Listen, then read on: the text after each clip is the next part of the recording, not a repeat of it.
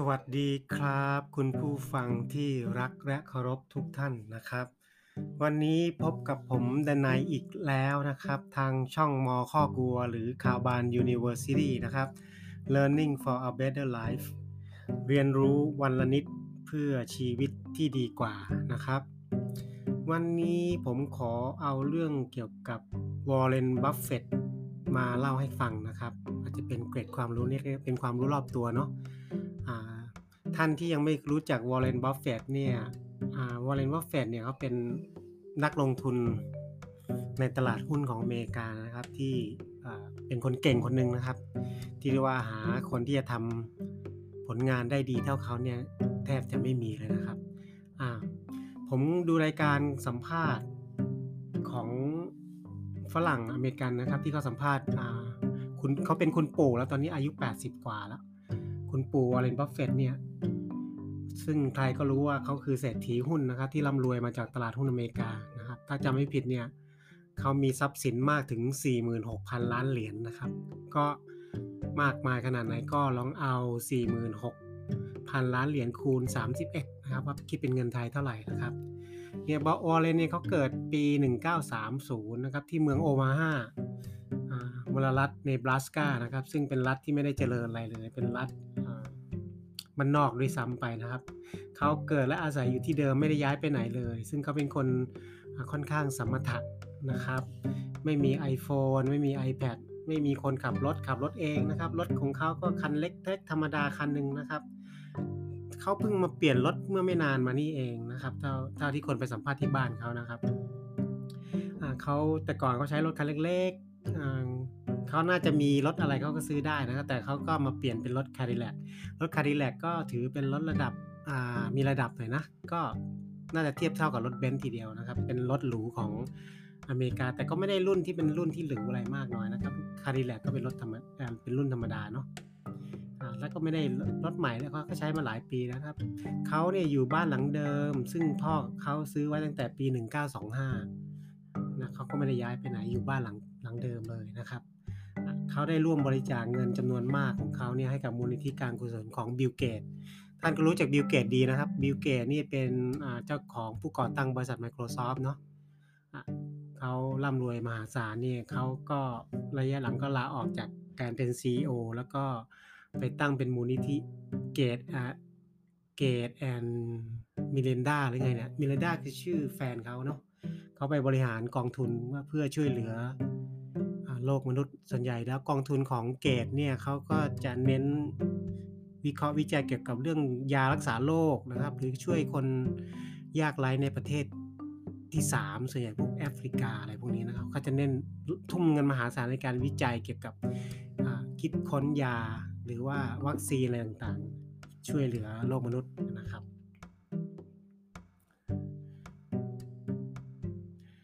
ก็บริเนเขาก็ได้บริจาคเงินให้กับมูลนิธิของเกตผมไม่รู้ตัวเลขเท่าไหร่แต่ก็รู้สึกว่าให้ไปเยอะเหมือนกันนะครับไอ้บอลเลนนี่เขาก็ไปชอบซื้อของกินที่ร้านแมคโดนัลล์แถวๆบ้านบ่อยๆนะครับ ซึ่งก็เป็นร้านประจำเนาะใครก็รู้ว่าอาหารที่ร้านแม็กนี่เป็นของถูก แล้วก็เป็นบางคนก็บอกเป็นอาหารที่เป็นอะไรอะฟาสต์ฟู้ดก็เป็นอาหารขยะเนาะแต่ว่าระยะหลังๆเลยเนี่ยแม็กนี่ไม่ไม่ธรรมดาแล้วนะครับเขาได้พัฒนาหลักสูตร ไอ้ไอ้อะไรอะสูตรอาหารของเขาได้ เพื่อจะให้มีเฮลตี้มากขึ้นเนาะเพราะว่าเขาเคยโดนฟ้องไปว่าเป็นร้านอาหารที่แบบว่าทำให้คนอเมริกันอ้วน แล้วก็กินของที่ไม่มีคุณภาพ แล้วก็เกิดโรคอะไรต่างๆเนี่ยเขาโดนเคยโดนฟ้องไปแล้วนะครับ นี่ตอนระยะหลังๆเนี่ยแมคโดนัลล์นี่ปรับปรุงสูตรอาหาร ให้เป็นพวกออร์แกนิก หรือมีคุณค่าทางอาหารมากมากขึ้นนะครับนี่นะครับ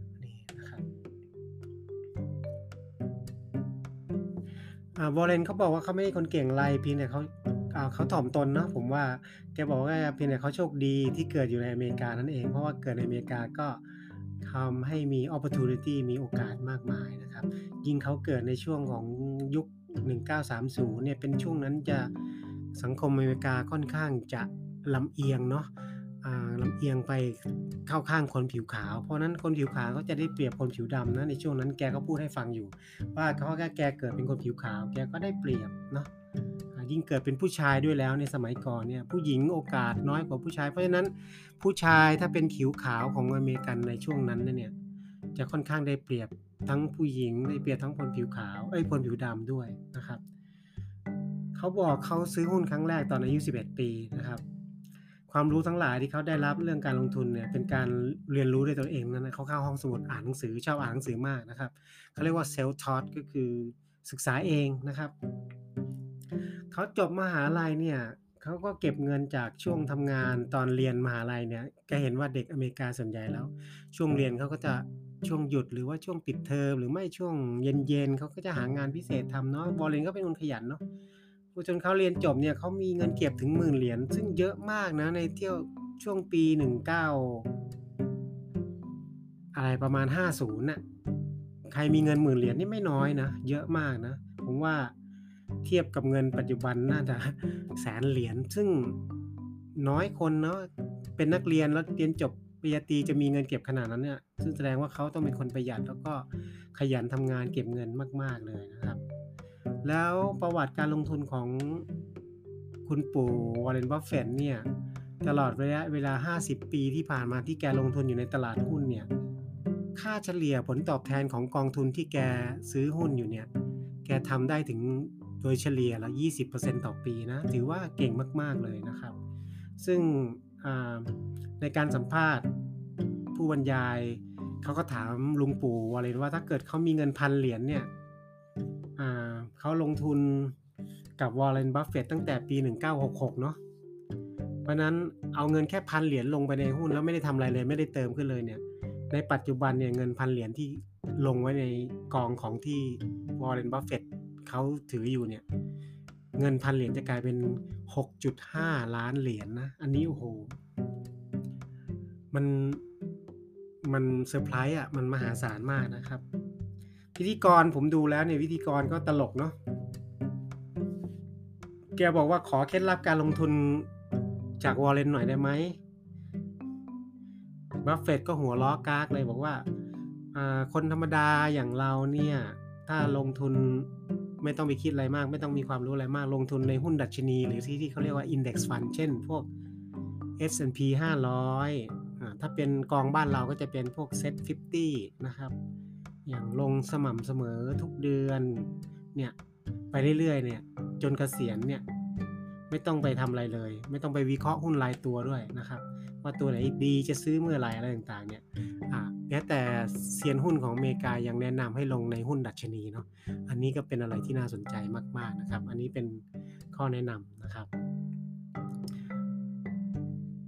คราวนี้ผมมาดูบท สัมภาษณ์เกี่ยวกับวอร์เรนบัฟเฟตหลาย ๆ หลาย ๆ บทเนี่ย มันจะมีบทหนึ่งที่มีคนไปถามเขาว่าอาลุงปู่วอร์เรนบัฟเฟตมีวิธีคัดเลือกคนเข้าทำงานกับบริษัทของของแกยังไง แกก็บอกว่าไม่อะไรมาก แกบอกว่า พนักงานของแกที่แกคัด แกดูดูเนี่ย แกขอให้มีคุณสมบัติแค่ 3 อย่างนะครับ ก็คือ1อ่า integrity integrity ก็คือ แปลเป็นไทยน่าจะแปลว่าความซื่อสัตย์สุจริตเนาะมันคือคำว่า integrity เนี่ยมันจะมีความหมายลึกซึ้งมากกว่าคำว่าซื่อสัตย์สุจริตเนาะอันนี้ลองไปดูในเปิดดิกดูก็ได้นะ ผมไม่รู้ว่าจะ แต่ผมรู้ว่าความหมายมันลึกซึ้งกว่าคำว่า คือคำว่าซื่อสัตย์อะภาษาอังกฤษใช้คำว่า honest แต่ว่าคำว่า integrity เนี่ยมันจะมีความหมายลึกซึ้งมากกว่าคำว่าซื่อสัตย์เนาะเพราะนั้น รวมๆก็คือคนที่มี integrity เนี่ยเป็นคนที่เชื่อถือได้นั่นเองนะครับ ไม่ว่าจะต่อหน้าหรือรับหลังเขาคุณสมบัติของเขาเนี่ยก็ยังเป็นพนักงงานที่ดีนะครับเขาบอกว่า integrity เนี่ยควรจะมีในพนักงงานของแกที่แกคัดเลือกเข้ามาทำงานทุกคนนะ อีกข้อหนึ่งที่คุณสมบัติพนักงานของแกก็คือต้องมีเป็นคน intelligent ก็คือต้องเป็นคนฉลาดรอบรู้นะครับ ก็รู้เรื่องงานรู้เรื่องคนหรือเรื่องเทคโนโลยี รู้อะไรไม่ควรทำอะไรควรทำงานไหนสำคัญอันไหนสำคัญอันไหนเร่งด่วนไม่เร่งด่วนเนาะอันนี้ก็ต้องมีความฉลาดพอสมควรนะครับ ที่แกพูดรวมๆเนาะอีกคุณสมบัติที่ 3 ที่ลุงปู่วอลเลนบอกแกดู เวลาแกคัดคนเข้ามาทำงานในองค์กรของแกเนี่ย อันที่ 3 ก็คือ energy ก็คือพนักงานของแกเนี่ยต้องมีเป็นคนมี energy เนาะมีคนมีพลัง มีความกระตือรือร้นขยันขันแข็ง สู้งานหนักไม่อู้ทำงานเต็มที่ไม่เคยบ่นว่างานหนักงานเยอะอันนี้ก็เอามาฝากกันเนาะลองพิจารณาดูนะครับ ถ้าเราเป็นจะเป็นลูกจ้างเขาเนี่ย เรามีคุณสมบัติ 3 ข้อตามที่คุณปู่วอร์เรนแกแกพูดให้ฟังหรืออยังนะครับ โอเคครับ วันนี้ก็ขอเอาฝากไว้เพียงแค่นี้นะครับ พบกับผมคราวต่อไปนะครับ ทางช่องมอครอบครัว หรือคาบานยูนิเวอร์ซิตี้นะครับ ขออวยพรให้ทุกท่านจงมีแต่ความสุขความเจริญนะครับ สุขภาพแข็งแรง ไม่มีเจ็บป่วยนะครับ มีความสุขทุกวันนะครับ พบกันคราวต่อไปนะครับสวัสดีครับ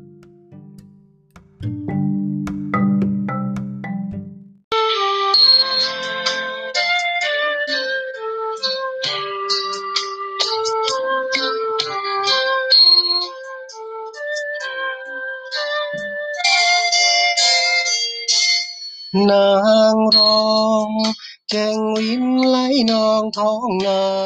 หลังอุทกออกมา ตามเนินผางามสะพลัง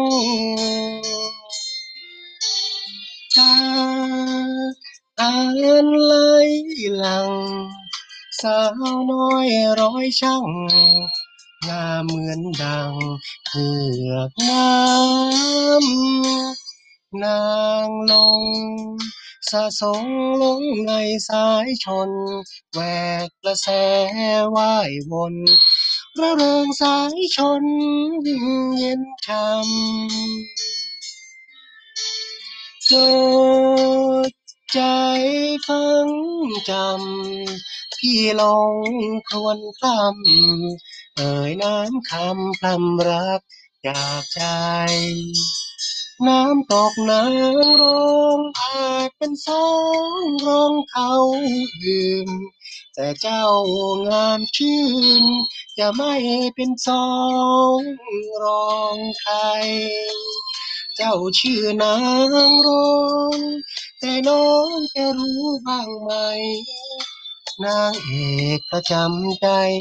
ที่มั่นหมายไว้แต่น้องนางเดียว นางรอง พี่ปองน้องเป็นควันตา เจ้าเป็นข้าวคู่นา พี่จึงขอมาเก็บเกี่ยวมอบใจรักเหนียว เสมือนคมเกี่ยว เกี่ยวหัวใจเจ้าไว้ครอบครอง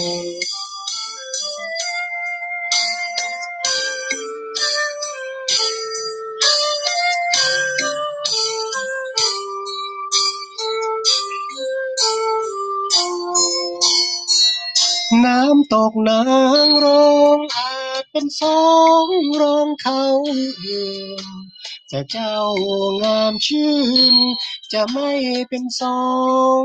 รองใคร เจ้าชื่อนางรองแต่น้องจะรู้บ้างไหม นางเอกประจำใจ